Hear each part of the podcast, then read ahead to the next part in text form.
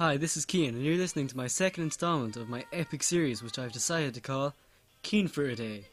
Because I'm Keen, and you're listening to me for this day. So today I thought I'd get talking about, um, let's say, oh, I don't know, Harry Potter and the Deathly Hallows Part 2. So, I've seen YouTube videos and I've heard people saying, oh, it's, it's, it's just the, world is ending basically. Their childhood is just ending. And i feel maybe a little part of me is dying inside too. Not really because i actually strangely enough i wasn't really much of a, a fan in the harry potters. Not, not that. I like the movies now because of the special effects um, and, and that. But really i always found that the storyline was not always easy to follow. And then people will go on about the book like oh um the the imperial Imperius curse or i don't even know what it's called but they go on, they they would say things like that to me, and I would say, "Man, what are you saying?" You know, they're like, "I'll read the book," and then I see the book, and it's like 300 pages and more, and I just I just can't do it. I just can't do it. I mean, the longest book I have ever read was 600 pages long, and that was I was I was 14 when I did that, so I was pretty old to be getting into long books. Well, I think so with my group of friends.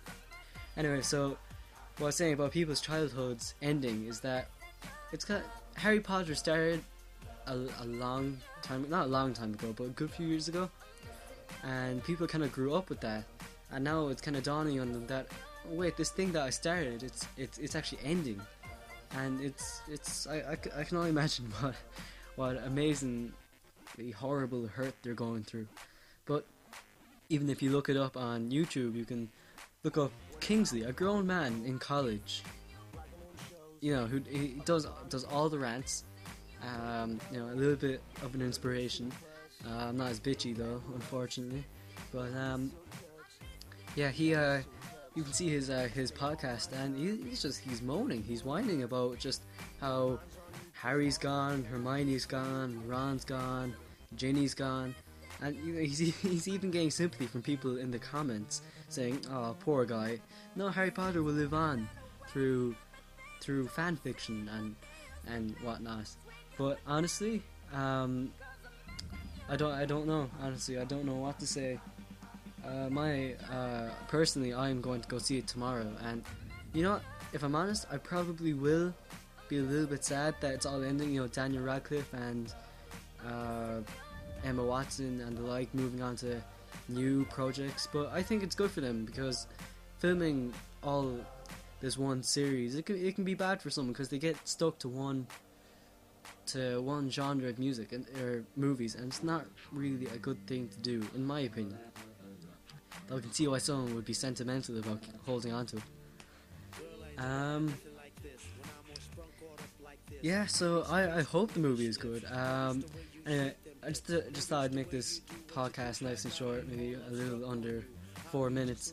But uh, what I plan to do is, because I'm going to go see the movie tomorrow, or Sunday for anybody who's listening, and the uh, well, I um, I plan to drag my friend into this, my friend Connor, and uh, after we see the movie, we'll we'll um, we'll review it and see about the good aspects of it and the bad aspects of it, and what we would like for it to happen to the series afterwards. And um, and you can leave comments on uh, what you think, you know, and respond to respond to this podcast because I would really love you to, you know, um, listen to their feedback, and it would really help uh, drive our cause.